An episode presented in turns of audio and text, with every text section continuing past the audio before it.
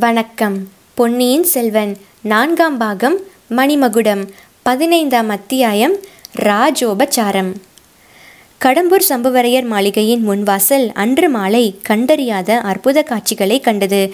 கண்ணு கெட்டிய தூரம் ஜனங்கள் திரள் திரளாக நெருக்கியடித்து கொண்டு நின்றார்கள். ஆண்களும் பெண்களும் சிறுவர்களும் சிறுமிகளும் வயோதிகர்களும் அக்கூட்டத்தில் இருந்தார்கள். திடமாக காலூன்றி நிற்கவும் முடியாத கிழவர்களும் கிழவிகளும் கோலூன்றி நின்றார்கள்.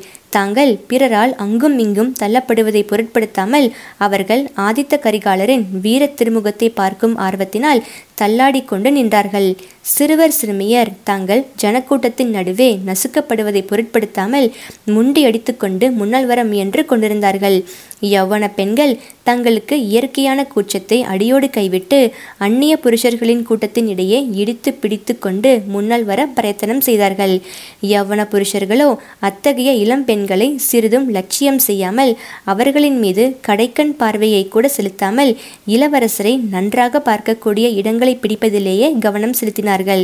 அவர்களில் பலர் கடம்பூர் மாளிகைக்கு எதிரிலும் பக்கங்களிலும் உள்ள மரங்களின் மீதெல்லாம் ஏறிக்கொண்டிருந்தார்கள் இன்னும் அநேகர் அந்த மாளிகையின் வெளிமதில் சுவரின் பேரிலும் ஏற முயன்று அரண்மனை காவலர்களால் கீழே இழுத்து தள்ளப்பட்டார்கள்.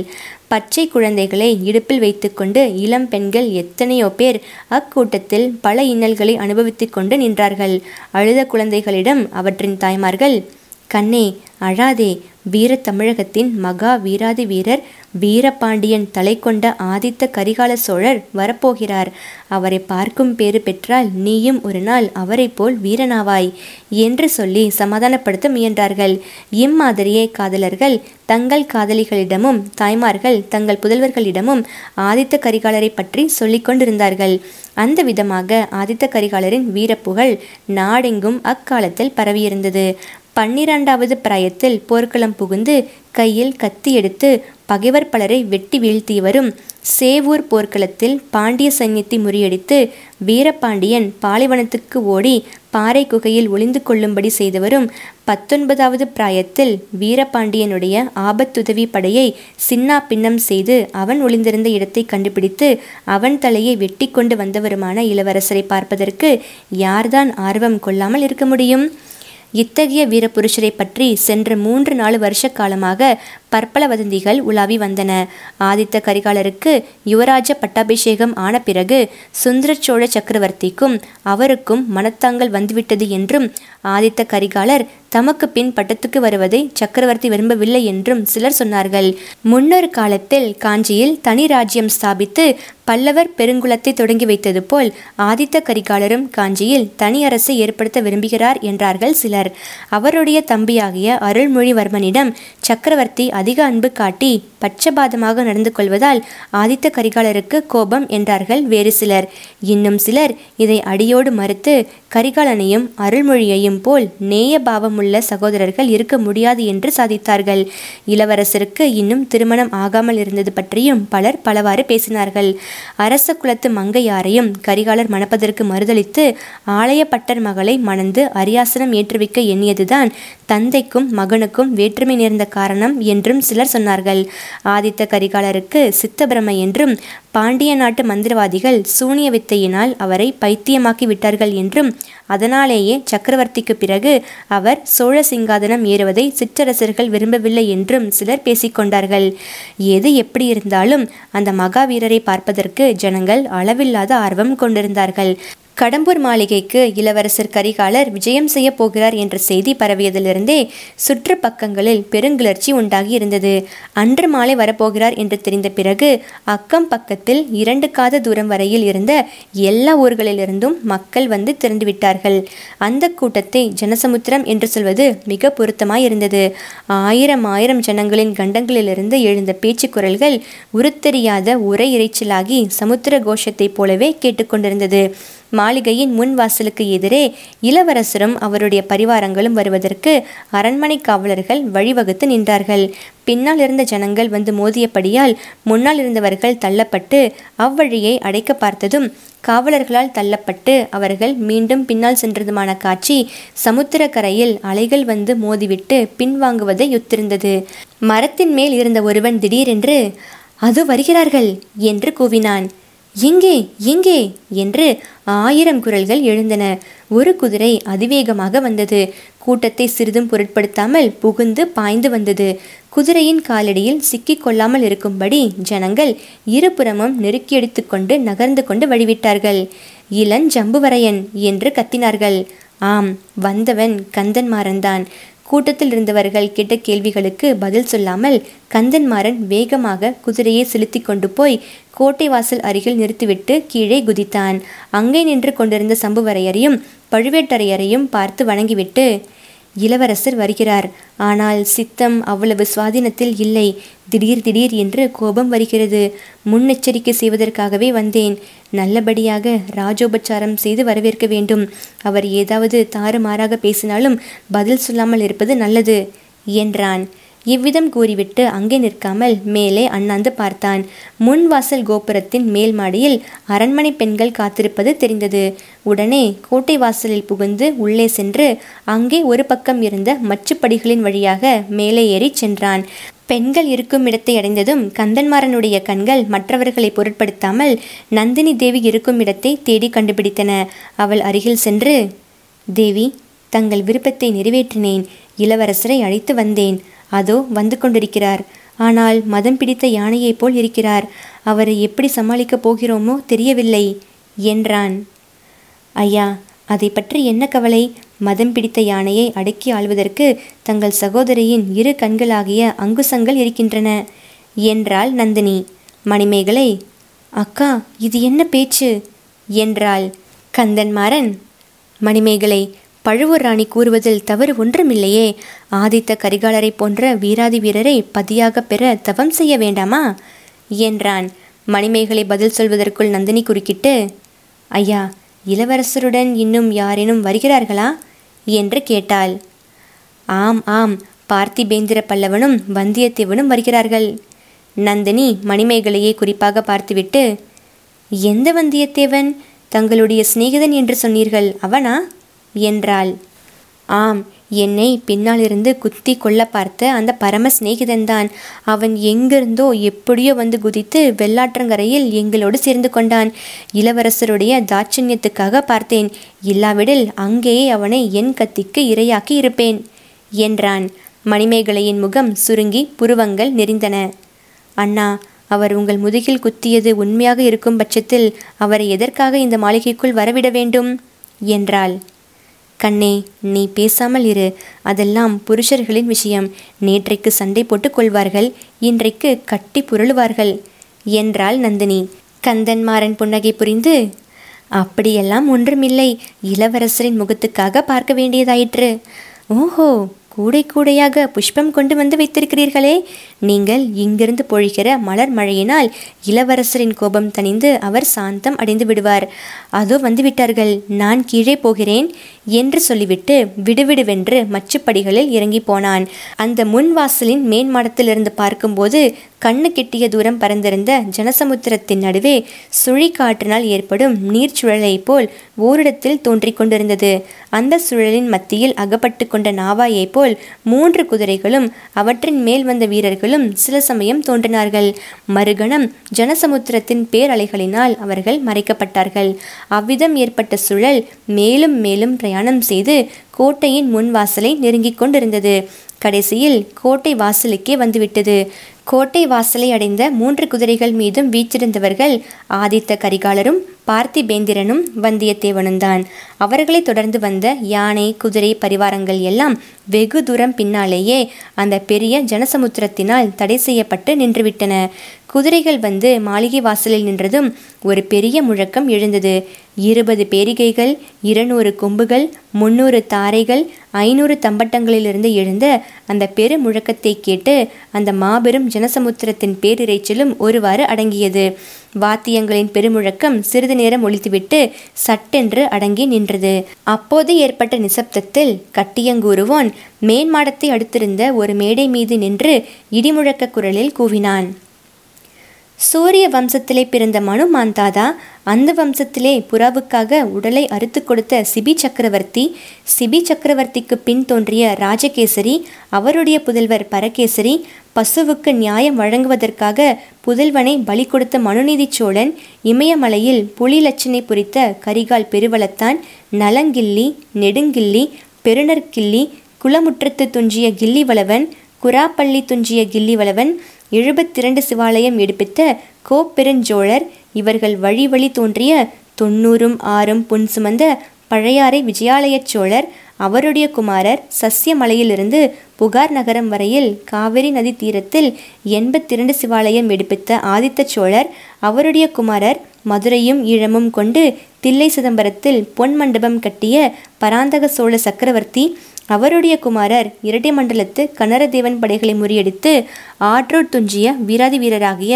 அருஞ்சயத்தேவர் அவருடைய குமாரர் ஈழம் முதல் சீட்புலி நாடு வரை ஒரு குடை நிழலில் ஆளும் பழையாறை பராந்தக சுந்தர சோழ சக்கரவர்த்தி அவருடைய மூத்த குமாரர் கோப்பெரு மகனார் வடதிசை மாதண்ட நாயகர் யுவராஜ சக்கரவர்த்தி வீரபாண்டியன் தலை கொண்ட ஆதித்த கரிகால சோழர் விஜயம் செய்திருக்கிறார். பராக் பராக். என்று அக்கட்டியங்கூறுவன் கூறி முடித்ததும் மழை பெய்து இடி இடித்து ஓய்ந்தது போல் இருந்தது. உடனே அவன் அருகிலிருந்த இன்னொரு கட்டியங்காரன் கொல்லிமலை மன்னன் ஒரே அம்பில் சிங்கத்தையும் கரடியையும் மானையும் பன்றியையும் சேர்த்து துளைத்த வீரன் வல்வில் ஓரி. அவனுடைய பரம்பரையில் வழி வழி தோன்றிய ராஜாதி ராஜ ராஜ மார்த்தாண்ட வீர கம்பீர சம்புவரையன் சோழ சக்கரவர்த்தி குலத்திற்கு என்றும் துணைவன். வீர நாராயண ஏரியின் காவலன். ஐயாயிரம் வீரப்படையின் தண்டநாயகன். தனது சிறு அரண்மனையில் எழுந்தருளி இருக்குமாறு கோப்பெருமகனார் ஆதித்த கரிகால சோழரை மனமொழி மெய்களால் உவந்து வரவேற்கிறான். சோழ குலத்தோன்றலின் வரவு நல்வரவு ஆகுக என்று கூவினான். அவன் அவ்விதம் பேரிடி போன்ற குரலில் கூறி முடித்ததும் மேல் மாடியிலிருந்து மலர் மாறி பொழிந்தது. ஆதித்த கரிகாலனும் வந்தியத்தேவனும் அண்ணாந்து பார்த்தார்கள்.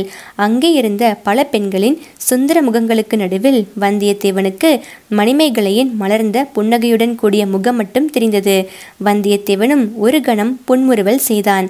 உடனே தன் காரியம் எவ்வளவு தவறானது என்பதை உணர்ந்தவன் போல் வேறு திசையை நோக்கினான். அதே சமயத்தில் மேலே நோக்கிய ஆதித்த கரிகாலனின் முகத்தில் முன்னை விட கடுகடுப்பு அதிகமாயிருந்தது. அவன் குதிரை மீதிருந்து கீழே குதித்தான். மற்ற இருவரும் குதிரை மீதிருந்து இறங்கினார்கள். இதற்குள் மறுபடியும் வாத்தியங்களின் கோஷம் முழங்க தொடங்கிவிட்டது. சற்று அடங்கியிருந்த ஜனசமுத்திரத்தின் ஆரவார பேரொளியும் மீண்டும் பொங்கி எழுந்துவிட்டது. விருந்தாளிகளும் அவர்களை வரவேற்பதற்கு வாசலில் நின்றவர்களும் கோட்டை வாசலுக்குள் புகுந்தார்கள். உடனே கோட்டை வாசலின் கதவுகள் படார் படார் என்று சாத்தப்பட்டன. ஆதித்த கரிகாலன் திரும்பி பார்த்துவிட்டு ஏன் இவ்வளவு அவசரமாக கதவை சாத்துகிறார்கள்? தஞ்சை கோட்டையில் என் தந்தையை சிறை வைத்திருப்பது போல் என்னையும் இங்கே சிறை வைக்கப் போகிறார்களா என்ன? என்னுடன் வந்த பரிவாரங்கள் என்ன ஆவது? என்று கேட்டான். இரு கிழவர்களும் சில கண நேரம் திகைத்து போய் நின்றார்கள். பழுவேட்டரையர் முதலில் சமாளித்து கொண்டு கோமகனே இந்த சோழ சாம்ராஜ்யத்தில் உள்ள லட்சோப லட்சம் ஜனங்களின் அன்பு நிறைந்த உள்ளங்களே தங்களையும் தங்கள் தந்தையையும் சிறைப்படுத்தி இருக்கின்றன. தனியாக சிறை வைப்பது எதற்கு? என்றார். இளவரசே தங்களுடைய தரிசனத்துக்காக வந்திருக்கும் பெருந்திரளான மக்கள் இந்த சிறிய குடிசைக்குள் புகுந்தால் என்ன ஆவது? அவர்கள் வெளியில் நிற்கும்போது அக்கம் பக்கமுள்ள தோப்புகள் எல்லாம் குரங்குகள் அழித்த மதுவனம் போல ஆகிவிட்டன. ஜனக்கூட்டம் கலைந்ததும் தங்களுடன் வந்த பரிவாரங்களை உள்ளே அழைத்து வருகிறோம். அதுவரையில் தங்களுக்கு வேண்டிய பணிவிடைகளை செய்ய இங்கே பணியாளர் பலர் இருக்கிறார்கள். என்றார் சம்புவரையர். இச்சமயம் கோட்டை வெளிவாசலில் ஜனங்களின் ஆரவாரம் அதிகமானது போல கேட்டது. கரிகாலன் கந்தன்மாறனிடம் முன்வாசல் மேன்மாடிக்கு போக வழி எங்கே? என்று கேட்டான். கந்தன்மாறன் மாடிப்படிகள் இருந்த இடத்தை சுட்டி காட்டியதும் கரிகாலன் அந்த பக்கம் நோக்கி விடுவிடுவென்று நடந்து சென்றான். கந்தன்மாறனும் வந்தியத்தேவனும் பார்த்திபேந்திரனும் உடன் சென்றார்கள். சம்புவரையர் பழுவேட்டரையரை பார்த்து இது என்ன? வழியோடு போகிற சனியனை விலைக்கு வாங்கியது போல் வாங்கி கொண்டோமே? இவனுடைய மூளை சரியாக இருப்பதாகவே தோன்றவில்லையே. சின்ன பிள்ளைகளின் பேச்சை கேட்டு இந்த காரியத்தில் தலையிட்டோம் என்றார். அப்படி என்ன மோசம் வந்துவிடப் போகிறது? காரியம் நடந்தால் நடக்கட்டும் நடக்காவிட்டால் போகட்டும் என்றார் பழுவேட்டரையர். காரியத்தை பற்றி நான் சொல்லவில்லை. நம் வீட்டில் இருக்கும்போது ஏதாவது ஏடாக்கூடமாக நடக்கக்கூடாது அல்லவா? நிமித்தம் ஒன்றும் சரியாக இல்லை. அவனோ மதம் பிடித்த யானையைப் போல் இருக்கிறான். முகத்தின் கடுகடுப்பையும் நாக்கில் விஷத்தையும் பார்த்தீர்கள் அல்லவா? சில நாள் பல்லை கடித்துக்கொண்டு பொறுமையாக இருக்க வேண்டியதுதான். அந்த பல்லவன் பார்த்திபேந்திரன் அவனை கட்டுக்குள் வைத்திருக்க உதவியாய் இருப்பான் இன்னொரு துஷ்டச் சிறுவன் பின்னோடு வந்திருக்கிறானே அவனைத்தான் எனக்கு பிடிக்கவில்லை. அவன் ஒற்றன் என்று கூட எனக்கு சந்தேகம். முன்னால் நம் கூட்டம் போட்ட அன்றைக்கு கூட அவன் இங்கு வந்திருந்தான் அல்லவா? நேற்று மாலை இந்த கோட்டைக்கு வெளியில் மரத்தின் மறைவில் நின்று இருந்தவனும் அவன்தான். அவன் என் மகனுடைய சிநேகிதன் அல்லவா? ஆகையால் அவனை பற்றி பயமில்லை. இப்போது எதற்காக பெண்கள் இருக்கும் இடத்துக்கு அவசரமாக போகிறார்? நாமும் போவோமா? இச்சமயம் மச்சுப்படி வரையில் போன பார்த்திபேந்திரன் திரும்பி வந்து இரு பெரும் குறுநில மன்னர்கள் பேசிக்கொண்டிருந்த இடத்தை அணுகினான். சம்புவரையர் கடைசியாக கூறிய வார்த்தைகள் அவன் காதில் விழுந்தன. ஐயா இளவரசர் விஷயத்தில் உங்களுக்கு வேறு என்ன சந்தேகம் இருந்தாலும் பெண்கள் சம்பந்தமான சந்தேகம் மட்டும் வேண்டியதில்லை. பெண்களை அவர் கண்ணெடுத்தும் பார்ப்பதில்லை என்று சொன்னான் பழுவேட்டரையர் புன்னகையுடன். அப்படியானால் அவரை நாம் இங்கே அழைத்ததின் நோக்கம் எப்படி நிறைவேறும்? என்று கேட்டார். அது சம்புவரையர் திருமகளின் அதிர்ஷ்டத்தையும் சோழ சாம்ராஜ்யத்தின் அதிர்ஷ்டத்தையும் பொறுத்தது. பார்த்திபேந்திரா மணிமேகலையின் அதிர்ஷ்டம் ஒரு புறம் இருக்கட்டும். வரும்போது எதற்காக இளவரசர் இவ்வளவு கடுகடுத்த முகத்துடன் வருகிறார்? எதற்காக இப்படி விஷமமாக பேசுகிறார்? அவரை நீ எப்படியாவது இங்கிருந்து சமாதானமாக அழைத்து போனால் போதும் என்று தோன்றுகிறது என்றார் சம்புவரையர். வெள்ளாற்றங்கரை வரையில் இளவரசர் சுமூகமாகவும் குதூகலமாகவும் வந்தார். பின்னர் இந்த வந்தியத்தேவனும் வைஷ்ணவன் ஒருவனும் வந்து சேர்ந்தார்கள். அவர்கள் ஏதோ சொல்லி இருக்க வேண்டும். அது முதல் இளவரசரின் குணம் மாறியிருக்கிறது. நாங்களும் அப்படித்தான் நினைத்தோம். இப்போது என்ன செய்யலாம்? அந்த துஷ்ட பையனும் உங்களோடு வந்திருக்கிறானே? நீங்கள் கொஞ்சம் பொறுமையாக இருங்கள். நான் எல்லாம் சரிப்படுத்தி இருக்கிறேன். அந்த பையனுடன் எனக்கும் ஒரு சண்டை இருக்கிறது. அதை நான் சமயம் பார்த்து தீர்த்து கொள்கிறேன் என்றான் பார்த்திபேந்திரன். கரிகாலனும் மற்ற இருவரும் முன்வாசல் மேன்மாடத்துக்கு சென்றபோது அங்கிருந்த பெண்கள் திரும்பி படியில் இறங்கி வரும் சமயமாய் இருந்தது கரிகாலன் கந்தன்மாறனை பார்த்து நண்பனே தாய்மார்களை எல்லாம் நமக்காக இங்கு வந்து காத்திருக்கும்படி செய்யலாமா? அது பெருந்தவறு நாம் அல்லவா இவர்கள் இருக்கும் இடம் சென்று நமது வணக்கத்தை செலுத்த வேண்டும்? என்று கூறிவிட்டு பெண்மணிகளுக்கு வணங்கி வழிவிட்டு நின்றான். ஒவ்வொருவராக இறங்கிய போது கந்தன்மாரனிடம் யார் யார் என்று கேட்டு தெரிந்து கொண்டான். நந்தினியை பார்த்ததும் ஓ பழுவூர் இளைய பாட்டி அல்லவா? உண்மையாகவே வந்திருக்கிறார்களா? மிகவும் சந்தோஷம் என்றான்.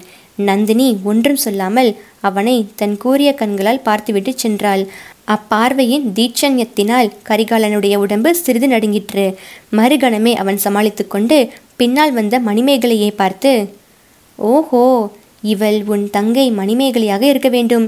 சித்திரத்தில் எழுதிய கந்தர்வ கன்னிகையைப் போல் இருக்கிறாள். இவளுக்கு விரைவில் ஒரு நல்ல மாப்பிள்ளையை பார்த்து கல்யாணம் பண்ணி வைக்க வேண்டும். என்றான். மணிமேகலை வெட்கத்தினால் குழிந்த கன்னங்களுடன் வந்தியத்தேவனை கடைக்கனால் பார்த்துவிட்டு மடமடவென்று கீழே இறங்கினாள்.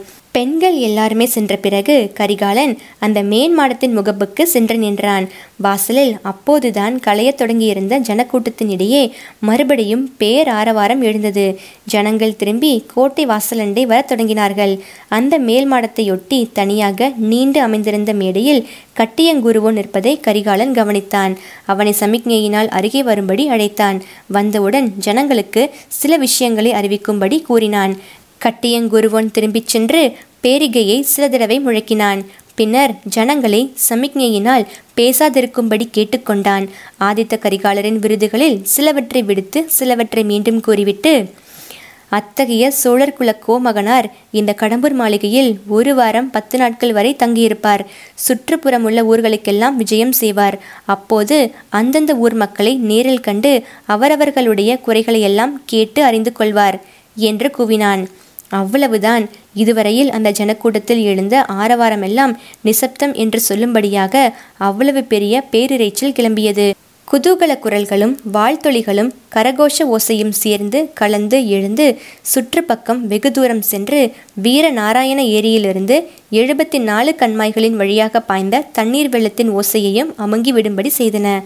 சம்புவரையரும் பழுவேட்டரையரும் பார்த்திபேந்திரனும் அவர்கள் முன்னால் நின்ற இடத்திலேயே நின்று கொண்டிருந்தார்கள். ஆதித்த கரிகாலன் அவர்கள் நின்ற இடத்தை நெருங்கியதும் பார்த்திபேந்திரா ஏது நீ இங்கேயே நின்று விட்டாய்?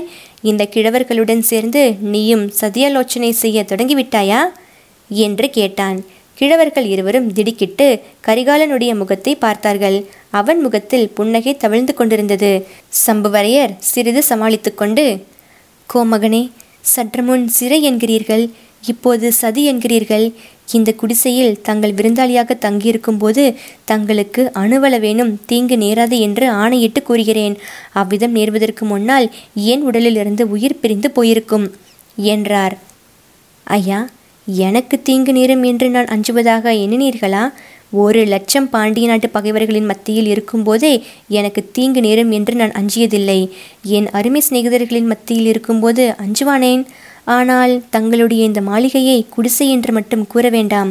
ஆஹா இதைச் சுற்றியுள்ள மதில் சுவர்கள் எவ்வளவு உயரம் எவ்வளவு கனம் தஞ்சாவூர் கோட்டை மதிலை விட பெரியதாக அல்லவா இருக்கிறது? எந்த பகைவர்களை முன்னிட்டு இவ்வளவு பந்தோபஸ்தாக கோட்டை கட்டியிருக்கிறீர்கள்? என்றான் கரிகாலன். இளவரசே எங்களுக்கென்று தனி பகைவர்கள் யாரும் இல்லை. சோழ குலத்தின் பகைவர்கள் எங்கள் பகைவர்கள். சோழ குலத்தின் நண்பர்கள் எங்களுக்கும் நண்பர்கள். தங்கள் வாக்குறுதி எனக்கு மிக்க மகிழ்ச்சி அளிக்கிறது. இதை தங்கள் குமாரன் கந்தன்மாறனிடம் சொல்லி வையுங்கள். என்னுடைய நண்பனாகிய வானர் குலத்து இளவரசனை கந்தன்மாறன் தன்னுடைய பகைவன் என்று கருதி வருகிறான். இது பெரும் பிழையல்லவா? என்று ஆதித்த கரிகாலன் கூறியபோது கந்தன்மாறன் தலையை குனிந்து கொண்டான்.